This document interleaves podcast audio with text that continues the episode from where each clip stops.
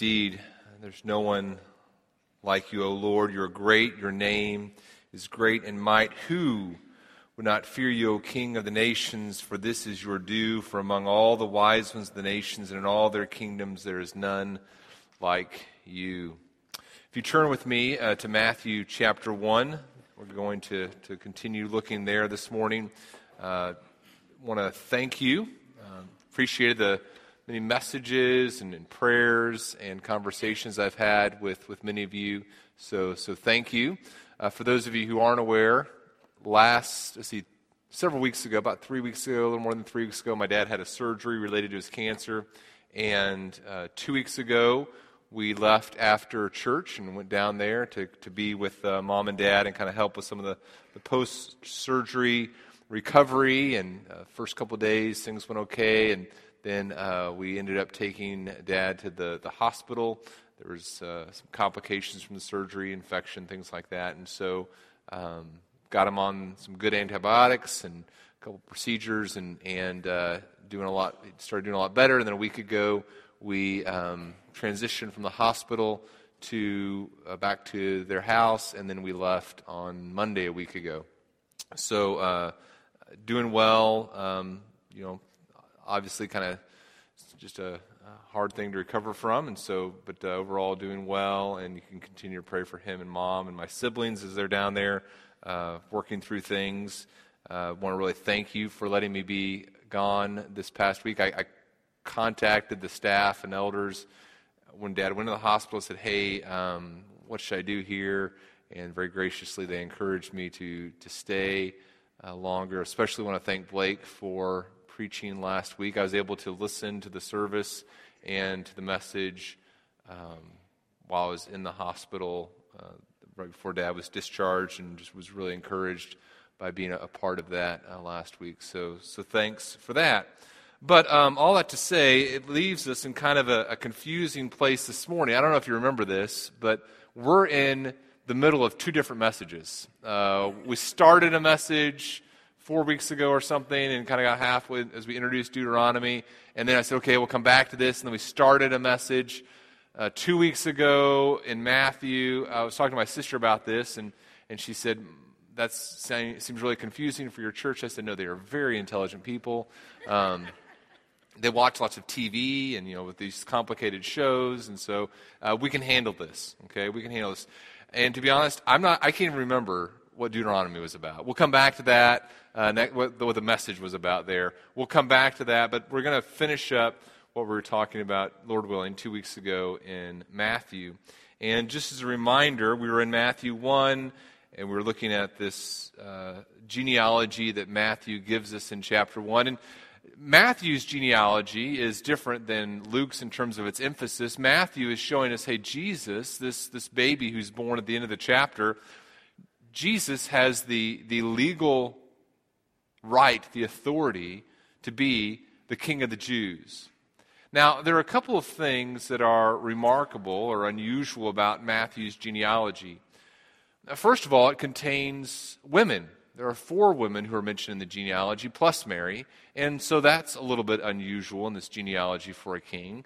What's also unusual is that these women, who are part of, again, this Jewish genealogy, the women, all the women who are mentioned, besides Mary, are uh, probably not Jewish, these Gentile women. And so that, that's a little bit unusual in this genealogy. And then the other thing that's unusual is that each of these women, again, this is a genealogy showing that Jesus has the right to be King of Kings, the Messiah, the righteous one. Each of these women who are mentioned in the genealogy are associated with, with scandal. There's some sort of shame that accompanies them. Their presence here in the genealogy should encourage us, and we'll talk more about that as we continue.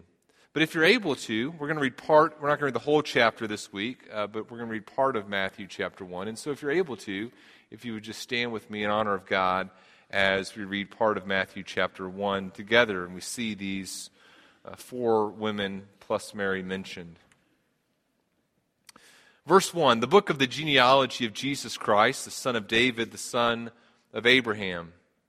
Abraham was the father of Isaac, and Isaac the father of Jacob, and Jacob the father of Judah and his brothers, and Judah the father of Perez, and Zerah by Tamar. So there's the first woman mentioned.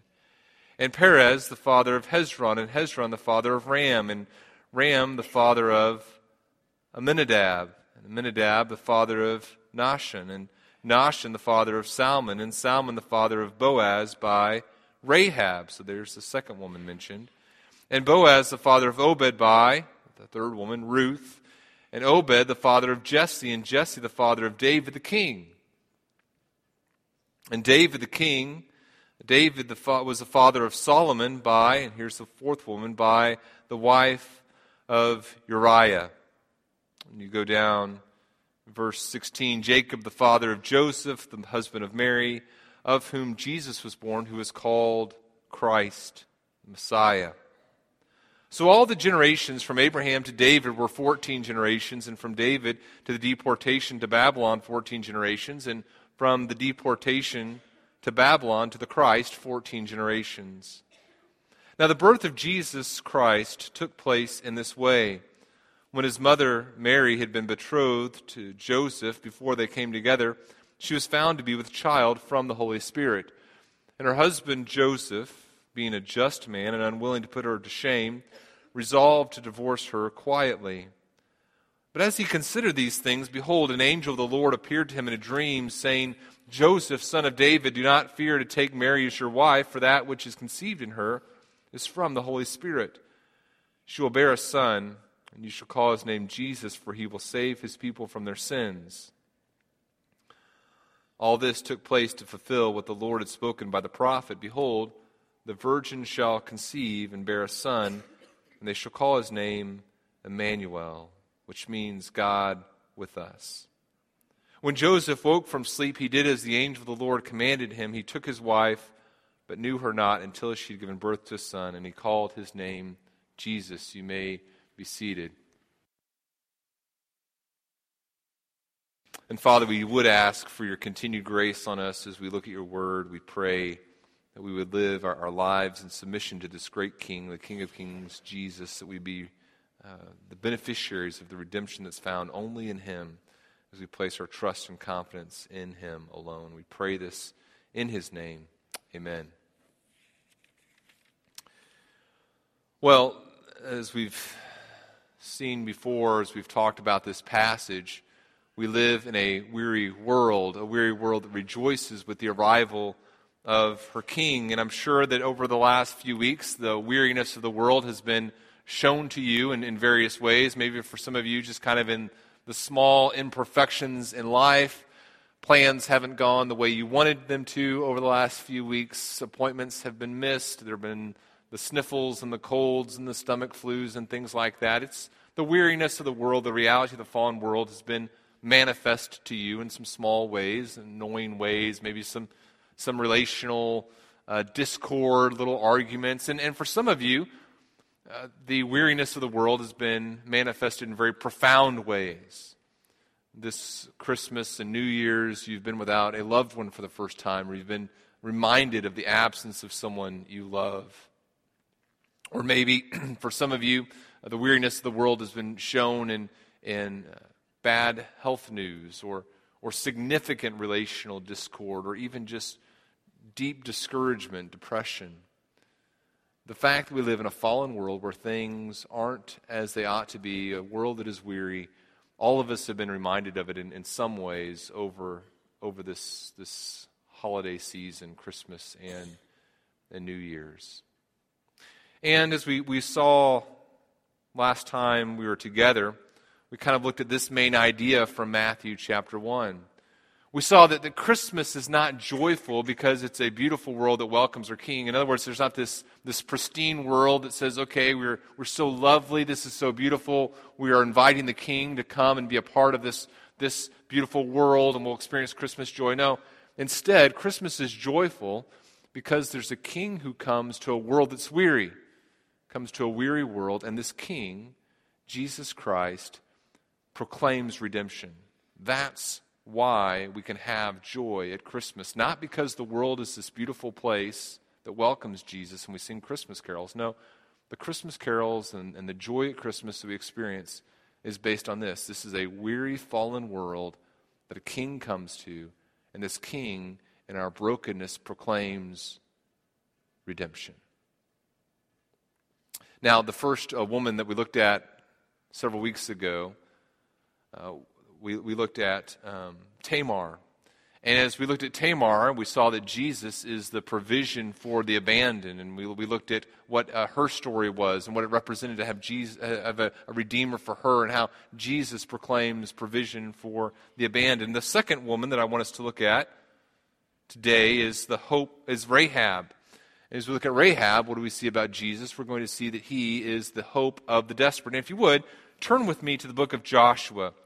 We're in the book of Deuteronomy, and then you turn over, and the next book is uh, the book of Joshua.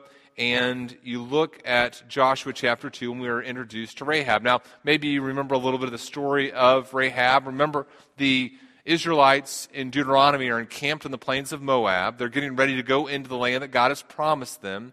And then in the book of Joshua, they, they go in and they enter, and there's the conquest. But before they have their first battle, Joshua sends some spies to Jericho to kind of get the lay of the land and to find out what's going on. In fact, you look at verse 1, Joshua tells the spies, Go view the land, especially Jericho. And they went. They go to Jericho, and they came into the house of a prostitute whose name was Rahab, and they lodged there. And this would not have been a, a remarkable thing for them to do. Two strangers come into a community. Uh, a prostitute here would uh, probably be. Uh, lodged in this inn, and so this her, her home would kind of function in that way, and so it wouldn't be surprising for these guys to be there. Now, as we look at Rahab, we see her desperation in, in a couple of ways. One, I think, is kind of implicit in the text. It doesn't go out and say this, but some of the words here used kind of describe a woman who's in a desperate circumstance.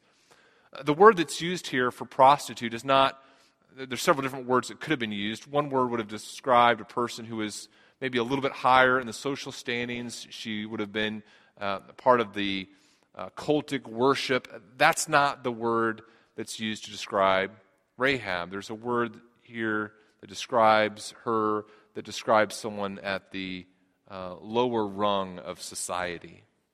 And so we don't know a lot about her backstory. We know that she has a family, but we don't know how she arrived in this place that she finds herself. But surely it's not too big of a stretch of the imagination to say she's a, a woman who's been driven to this place by some sort of desperation. But we also see another type of desperation that Rahab has. She hides these spies, she protects them from the rulers of Jericho. And then we come to verse 9 and, and look at what she says to the men. She says, I know that, and she uses the word for Yahweh, I know that that your God, the Lord Yahweh, has given you the land, and that the fear of you has fallen upon us. So you, God's people, were, were afraid of you. And I know that all the inhabitants of the land melt away before you. For we have heard how the Lord dried up the waters of the Red Sea before you when you came out of Egypt, and what you did to the two kings of the Amorites, who were beyond the Jordan, to Sihon and Og whom you devoted to destruction. And as soon as we heard it, our hearts melted, and there was no spirit left in any man because of you. For, for Yahweh, the Lord your God, He is God in the heavens above and on the earth beneath. Now, what do we see here about Rahab and her desperation? Here is a woman who has been driven to this, this place of desperation through whatever circumstances in her life, and now she finds herself in this city and she rightly recognizes that God, this, this one true God, is working with this people, his people, to bring, bring about destruction in this land full of, of very wicked people. And she realizes that she is absolutely powerless to, to stop this. In other words, she's a woman who is in a desperate circumstance. As she looks around her, she doesn't have the provision that she needs to even provide for herself or her family. What's more, she doesn't have the ability to deliver herself from this coming onslaught. So, what does she do? in her desperation, she throws herself on the mercy of the only one who can save her. Look what happens next. Verse 12. She says, Now then, please, please swear to me by God, by the Lord, by Yahweh, that as I have dealt kindly with you, you also will deal kindly with my father's house, and give me a sure sign that you will save alive my father and mother, my brothers and sisters, and all who belong to them, and deliver our lives from death. In other words, what is Rahab doing here? In her desperation, she realizes there is only one hope that I have. I don't have the ability to save myself. The only hope that I have is in placing my trust in this, this God of this people. And does she find redemption? Absolutely, right? The spies say, Look, our life for yours, even to death. If you do not tell this business of ours, then when the Lord gives us the land, we will deal kindly and faithfully with you. As the New Testament describes Rahab, it describes her two times. And in Hebrews, it talks about her faith. It talks about how the people conquered Jericho by faith, but then it also describes Rahab in the next verse, Hebrews 11, verse 31. By faith, Rahab the prostitute did not perish with those who were disobedient because she had given a friendly welcome to the spies. In other words, it, it says her faith, she trusted in God. She said, okay, I'm, I'm going to, to trust in God, and her actions demonstrated the faith that she had as she placed her hope in Yahweh. As you read the rest of the story of Joshua, she and her family indeed are saved. And it's very interesting what happens to her next.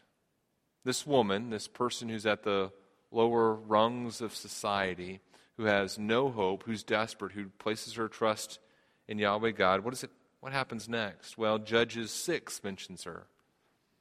Judges 6, you know what's happened to her? This woman who's on the outside has now become a part of the covenant community. She marries an Israelite. She becomes a part of the people of God. And then as, as you go on, it traces her genealogy. She and her, her husband Salmon have a, a son named Boaz. Remember Boaz? What does Boaz do? Boaz marries Ruth. Ruth and Boaz have a son named Obed. Obed has a son named Jesse, and Jesse has a son, David. Rahab, this prostitute in the city of Jericho, a woman in very desperate circumstance who has no ability as she looks in and of herself to deliver herself or to deliver her people or to save her family in the near or the, or the, or the far term, places her faith in Yahweh God and finds rescue. Now, how is this helpful for you and me? in a room this size, with this many people in it, at this time of year, I'm confident there are some who have a sense of, of desperation this morning. It's by God's grace that He brings Rahab to a point of desperation. Apart from this desperation, it's very likely that she never would have turned to Yahweh God for deliverance. And in a room this size, I'm confident that there are some who have, as they've, as they've come to a point of desperation, I'm confident that there are some in this room who have had wrong responses to that desperation. Just, just one example. It's not something we talk about very often in the church, but I'm confident that in a room this size, this many people, there are some who've had some very dark thoughts as they've come to, to moments of, of desperation, right? It's a time of year where the dark thoughts seem to, to be very powerful. You know, there's a, a bridge in Nanjing, China. It's a four mile long bridge. On average, one person a week jumps off this, this bridge and commits suicide. There's a, a man who's volunteered there for decades, and he drives his moped up and down this four mile stretch uh, trying to, to, rescue people. And he keeps a, a, blog, kind of a journal of, what happens. And sometimes he's successful. So one July 25th, he, he writes about a woman lying on the bridge and how he comes to her. He forces her on the moped. Uh, he says um, she's 45 years old today on July 25th. Her husband uh, is 51 years old. He's violent towards her. He mistreats her. She thought of killing herself, thought it would be better. However, he, he writes, She's silent when I talk to her of her 15 year old son.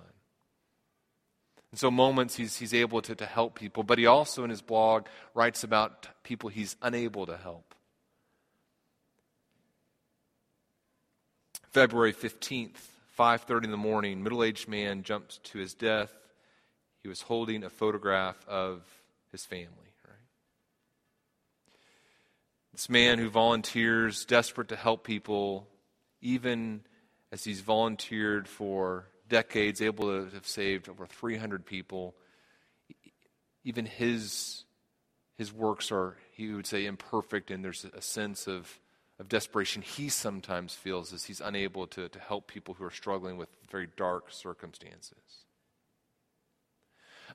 What I want to say is this it's, it's not a bad thing to be brought to a point of desperation. That is a good thing that a, a loving God often does to us to allow us to come to a point where we say, okay, um, I, I, look around me and the people that, that, I, that God has placed in my life around me, they can't help me. That's not a bad thing to come to that point and realize that they in and of themselves can't give you what you need. It's not a bad thing to look inward and say, okay, as I look inward, the resources that I need to deal with the circumstances in life aren't, aren't there. That's not a bad thing to realize that. But what does God call us to do? In that moment of desperation, what does God call us to do? He calls us to look to his redemption. His son Jesus, the one only one who can ultimately provide us with what we need in Him. Desperation is a place where God invites you to turn from self sufficiency to turning to complete trust in Christ. And maybe God, maybe God, even this season, is doing that with you. Even though your brothers and sisters, in and of themselves, don't have the resources to help you, they can come alongside you by God's grace. Let them know let them know how you're feeling, what you're going through, and let them help you turn to Christ. That's what we see in Rahab. The hope, Jesus Christ, is the hope of the desperate. Look at Ruth now. In Ruth, we find that Jesus Christ is the Redeemer of the disenfranchised. And several years ago, we spent a lot of time going through the book of Ruth, and hopefully you remember some from her story. But uh, regardless, you want to turn over, if you're in Joshua, you can turn over a couple books to, to Ruth, Joshua, then Judges, then the book of Ruth. And the book of Ruth opens with a family moving from Bethlehem into the land of the Moabites. There's Naomi and her husband and her two sons. They go to the land of Moab because there's a famine where they're living. And as they go into the land of Moab, her two sons take some Moabite women as wives. And then disaster strikes, right? Naomi's husband and both of her sons die. And now she's left in this foreign land an outsider, a widow. Her two daughter in laws want to come with her back to her home. She tells them not to, and uh, one of them turns back. Her daughter in law, Orpah, turns back. But then Ruth remains. And Naomi says to Ruth, she says, Look, your, your sister in law has gone back to her people and to her gods return after your sister in law. But Ruth says this Do not urge me to leave you or to return from following you, for where you go, I will go, and where you lodge, I will lodge. And she says, Your people shall be my people, and your God, my God. Where you die, I will die, and there will I be buried. May the Lord do so to me, and more also, if anything. But death parts me from you. And Ruth and Naomi go back to the land and they arrive in the land, and what are they? They're the disenfranchised. They're the disenfranchised. What does it mean to be disenfranchised? It means to be powerless. Ruth and Naomi are both poor, they're both widows, and Ruth arrives in the land as a sojourner, an outsider. So here they are, and they're in this, this moment of, of, of a weary world. They're, they're uh, in this, this land, and what has Ruth said? Ruth has said, okay, I'm, I'm, uh, I'm not going to go back to my people. I'm, I'm going to go where, where you go, and I'm going to, to place my, my confidence in your God. Your God is going to be my God, and may Yahweh himself do anything to me, and more also, if anything but death, parse me from you. In other words, what is, what is Ruth doing in, in this this moment of, of desperation and a powerless person, she's saying, I'm, I'm putting my confidence in your God. And what does God do? God provides. Remember, as we go, went through the book of Ruth, we saw that God provides his Redeemer. He provides this man, Boaz, who serves as a picture of Jesus Christ. And, and what does Boaz say to Ruth? Boaz, when he encounters Ruth and he hears what she's done, he hears that, that this woman, Ruth, has decided to place her confidence in in, in Yahweh God and to provide for her mother in law, Boaz says to her, May the Lord repay. This is Ruth chapter 2, verse 12. The Lord repay you for what you've done, and a full reward be given you by the Lord, the God of Israel, under whose wings you have come to take refuge. Isn't that a, a beautiful statement? Boaz is saying, uh, You have chosen to find refuge in, in Yahweh God, may, may you find that under, under Him whose, whose wings you've taken refuge. May there be protection and re- redemption for you who are, who are powerless, from the outside.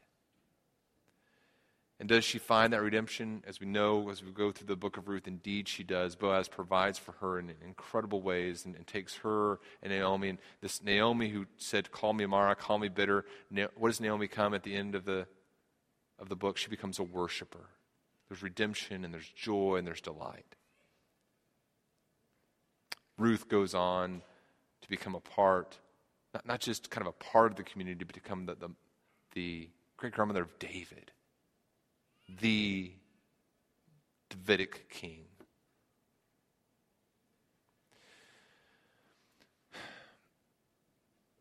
It's very interesting to me. Even, even as I, I would say most of us in this room are not disenfranchised in the same way Ruth is, in, in terms of being powerless. There are certainly people who are in some, some very difficult circumstances. And disenfranchisement, the, the feeling of an outsider, I think it manifests itself differently in, in our culture, right? How is God going to provide redemption for us? I think uh, it's interesting. I went down to Texas and was talking to people who were part of a church and several churches, and talking to people who are part of our church coming back. This this time of year, I think many people feel like like outsiders. So, okay, I'm I'm part of the group, but I'm not really part of the group. I'm not really part of the family the way I'd like to be part of the family. I'm not really part of the church the way that I'd like to be part of the church. Or there's some, there's some group out there that I'd, I'd really like to, to participate in, and I'm, I'm just not part of that group the way that I'd like to be. That's, that seems to be universal. There's a, a book by C.S. Lewis, a, a fiction story called That Hideous Strength, and one of the main characters is a professor at a university. And at the beginning of the story, he's really excited because he's finally become a part of the inner circle at the university. And he goes to, to this, this meeting, he's part of the inner circle, and he realizes, oh, wait, I'm not really part of the inner circle. There's like a, a secret inner circle, and that's where the real power is. And so he, he goes and becomes a part of that. And then he gets there and he realizes, oh, oh there, there's another inner circle. And if once I get a part of that, then I'll really be in the in and the know. And he, he always, as he goes from inner circle to inner circle, he's always on the outside, recognizing I'm not really where the, the power's at. I'm not where the, the, the real decision making is taking place. And finally, almost too late in the novel, don't want to give too many spoilers away. Um, he realizes there, there is no inner circle.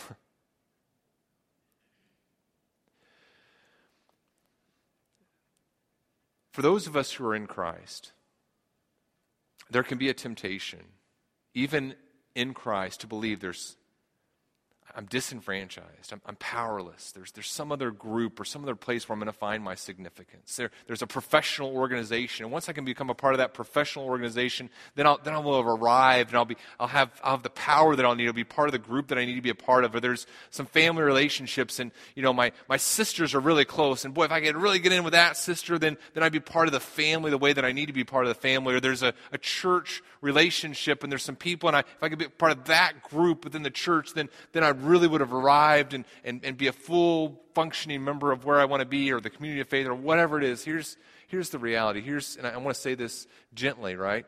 Um, there is no relationship in your life.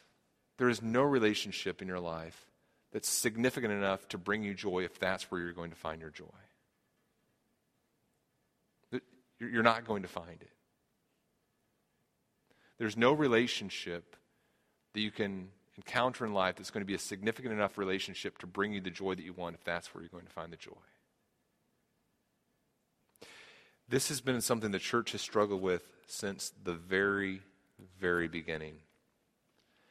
In Galatians, this is, I, I think, uh, been spending a lot of time in Galatians uh, recently. And in Galatians, you know, there's some Gentile Christians, and they've they become Christians, and they're kind of excited. Yeah, we're Christians now. And then some some Jews come and they say, Hey, that's really cute. Nice that you guys are Christians, but if you really want to be part of the Christian community, you need to become Jewish, because we're really part of you know. So let's let's talk circumcision.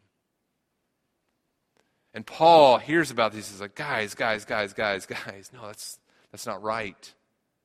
Galatians 3, he says, Look, um, in Christ Jesus, this is Galatians 3 26, in Christ Jesus, you're all sons of God through faith. For as many of you who are baptized into Christ Jesus have put on, on Christ. In other words, hey, if, if you are if you're a Christian, you're now in Christ. There is no other part of a community to, to aspire to. You're in.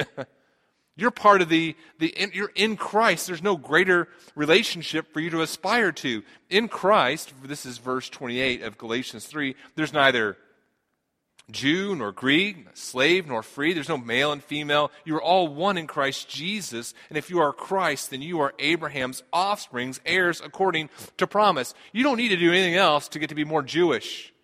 You don't get to be more Jewish than Abraham's offspring. And if you are in Christ, you're in, Paul says, the Galatians. In other words, what, the, what we struggle with today, feeling outside, disenfranchised, not part of the cool group, it started at the, with, you know, in the very beginning, right? It's something we've always struggled with. Here, here's the radical mind shift that needs to take place as we think about who Jesus Christ is.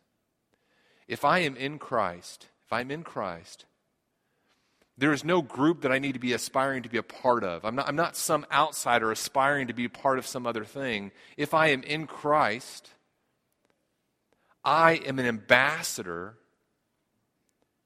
proclaiming to other people the joy of coming to where I'm at. In other words, I, instead of saying, boy, I, wish I was there, I wish I was there, I, I'm an ambassador. I'm proclaiming to people, look, let me tell you about Jesus Christ and how in him you can be a part of his family you can be in Christ as well. I'm not some person seeking to be a part of something else. I'm an ambassador proclaiming to people the joy of coming to where I find myself by God's grace. It's a powerful paradigm shift for us, right? As we look at Ruth, we see that Jesus Christ is a redeemer of the disenfranchised. The fourth woman that I want us to look at is Bathsheba. In Bathsheba, we see that Jesus Christ is the justice for the powerless. Now, there's some things here in the story of Bathsheba that are hard for us to know exactly what's going on. But if, if you want to, you can turn here to uh, 2 Samuel. And in 2 Samuel, we encounter Bathsheba for the first time. In 2 Samuel, um, David has stayed behind while his troops go up and. Did I say, what did I say here? 2 Samuel 11. In 2 Samuel 11, David has stayed behind while his troops have gone on uh, to fight. And it says that um, he remains in Jerusalem. And late one afternoon, he's arising from his couch. He's walking on the roof of the king's house. He sees from the roof a, a woman bathing, and the woman was beautiful, very beautiful. And David sent, he inquires about the woman, and, and they say, Look, is this not Bathsheba, the daughter of Eliam, the wife of Uriah the Hittite? In other words, uh, this is Uriah's wife, David. That doesn't deter David. David sent messengers, and then the word here says took. That, that's a word that can often imply uh, almost a, a, a, forceful undertone to it. There's, there's a, a grabbing, a, a taking, a forceful taking. And she came to him and he lay with her. Now, so what, what exactly is taking place there? The, the text isn't explicit. One possibility is that this was just a, a very forceful encounter, an assault, or a rape. That's not clear in the text. It seems more likely that it was a, uh, a, a power move on the part of David. As you see the, the dynamics that unfold, as you see Nathan rebuking David in 2 Samuel 12, what clearly is happening here is David is using his position as a, as a king, as a person in a position of power, to take advantage of Uriah's wife, Bathsheba. And it seems that he gets away with it. it he gets away not just the abuse of her, but the murder of Uriah and, and these other soldiers. And then, of course, his reckoning comes in 2 Samuel 12 and throughout the rest of his life as he deals with the aftermath of his sexual sin. But what do we see in Bathsheba? We see redemption, right? David has to confess his sin. And, and, in fact, in the psalm, as he confesses his sin, he says, You know, I've sinned against you, God. And what we see is that ultimately God is holy, and so of course all sin is against him, but also God is the, the God of the powerless. And so David's sin against Bathsheba is also a sin against God in that sense as well. And yet, even in this, in this sin, this, this sexual sin, this abuse of the powerless by the powerful, what do we see? We see redemption. Bathsheba, by God's grace, receives redemption. Her son becomes the king. Nathan the prophet works with her. There's redemption through this, this prophet Nathan as well. And ultimately, she also becomes a part of the messianic line. She becomes a descendant of Jesus himself. Now, I, I selected this passage to talk on uh, several months ago before kind of all this, this stuff came out in our, in our culture. And maybe, of course, you've, you've been seeing all the different stories of, of uh, particularly men in powerful positions who have. Um, been abusing women in the workplace and other circumstances. I, I think that as of last count, there were over 100 men who had been a- accused of wrongdoing and of just, just terrible offenses against women. I don't know the truth of any one of these, these stories, but what I do think we're seeing is this. I, think what we're seeing in our culture, by God's grace, is, is a reckoning in our culture, we have uh, treated women very harmfully. We've objectified women. We've engaged in, in sexual sin. And now our culture is realizing wait a minute, whenever we treat women this way, huh, it, it's, it's harmful. In fact, as you look at the defenses that some of these men have given, they're just, uh, they're just gut wrenching, right? Guys are saying things like, um, boy, I had no idea that that she wouldn't enjoy this. I, I'm just I'm completely surprised that she found this offensive. I'm terribly sorry. I had no idea that, would, that this conduct of objectifying her would, would make her feel demeaned in any way. It's, it's, it's gut, it's, it's just nauseating in terms of the defense, right? There's a political rally where a candidate had been accused of terrible things, and his friend, his friend came out and said, No, no, I know this guy is a guy of integrity. We went to a brothel together, and he walked out because there were underage girls there. That was, that was his friend defending him. We live in a sick world, right? We live in a sick world, a weary world that, that needs redemption. And by God's grace, we're, we're, at a moment in our, perhaps in our culture's history, where, where we're saying, boy, this is, this is more harmful than we knew, and the way that people are twisted is, is far deeper than we knew, and, and the church has an answer in the person of Jesus Christ. I read a story just this morning about the Academy uh, of Motion Pictures saying maybe we kicked out this one guy too quickly because we kicked him out. He was kind of the, the spearhead of all, but now we realize there's like, are we going to kick out everybody? We're in a weary world. We're in a weary world. What do we do? Where's redemption? It's in Jesus. And maybe this morning you're a person who has been a, a victim of, of sexual sin. Someone has sinned against you. Now, now, what's your hope? Your hope is that in Jesus Christ, the past is past, and in Jesus Christ, you are a, you are a, a person who is protected by the God of all justice. The women here in this passage have been harmed in, in significant ways. In fact, most of them are, are victims of sexual sin. Apart from sexual sin, their, their stories would be much different. Rahab and, and Tamar, Bathsheba, all of them in particular are, are the, the products of, of people being very abusive toward them. And, and what do we see? We see that, that in Christ, in Christ, sorrow is replaced with joy. The past does not define who these women are, it only serves to proclaim God's greatness through their stories. That's, that's one application I think we have from this we think about Jesus being the justice for the powerless, particularly in regard to sexual sin. But what's the other application? Brothers and sisters, but perhaps brothers in particular, um, this can't have any part of our lives by God's grace, by God's grace, uh, we can't participate in the deeds of wickedness, right? Let me say some blunt things. Uh, this is John Piper uh, commenting on his on his media watching. This is what John Piper says, and his words are good but blunt. He says, "I have a high tolerance watching TV or movies. I think uh, I have a high tolerance for violence, high tolerance for bad language, zero tolerance for nudity. There's a difference, uh, the reason for these differences. The violence is make believe, they don't really mean those bad words, but that lady is really naked and I am really watching.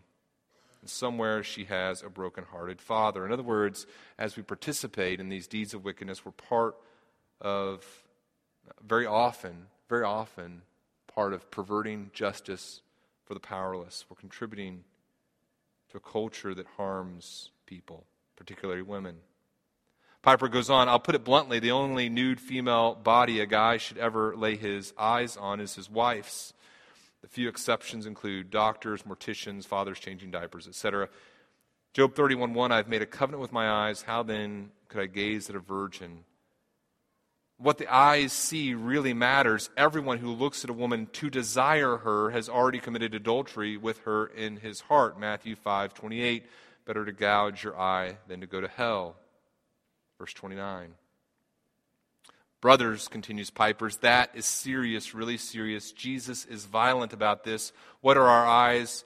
What we do with our eyes can damn us. One reason is it is virtually impossible to transition from being entertained by nudity to an act of beholding the glory of the Lord. This means the entire Christian life is threatened by the deadening effects of sexual entertainment. Brothers and sisters, by God's grace in our Redeemer Jesus Christ, let's not be part of a system that harms the powerless, at, at times powerless. Let's be part of a Redeemer in Christ who seeks justice for the powerless. Mary, last woman here, Mary Mary, we see the joy of the favored. And We're not, going to talk to her, talk about her in the same level as these, as these other women. But what, what do we see in Mary? It says she's the one of whom Jesus was born, who's called the Christ. She's called the favored one. And she has in Christ joy, right? That's where joy is found in this Redeemer. Now, John 17, 3, Jesus says, I'm, I'm coming to you, and these things I speak in the world that they may have my joy fulfilled in themselves. Jesus Christ comes not to a pristine, beautiful world, right? Jesus Christ comes to a weary world. As he comes to a weary world, he says, he says to the abandoned, redemption. And he comes to the desperate and he says, redemption.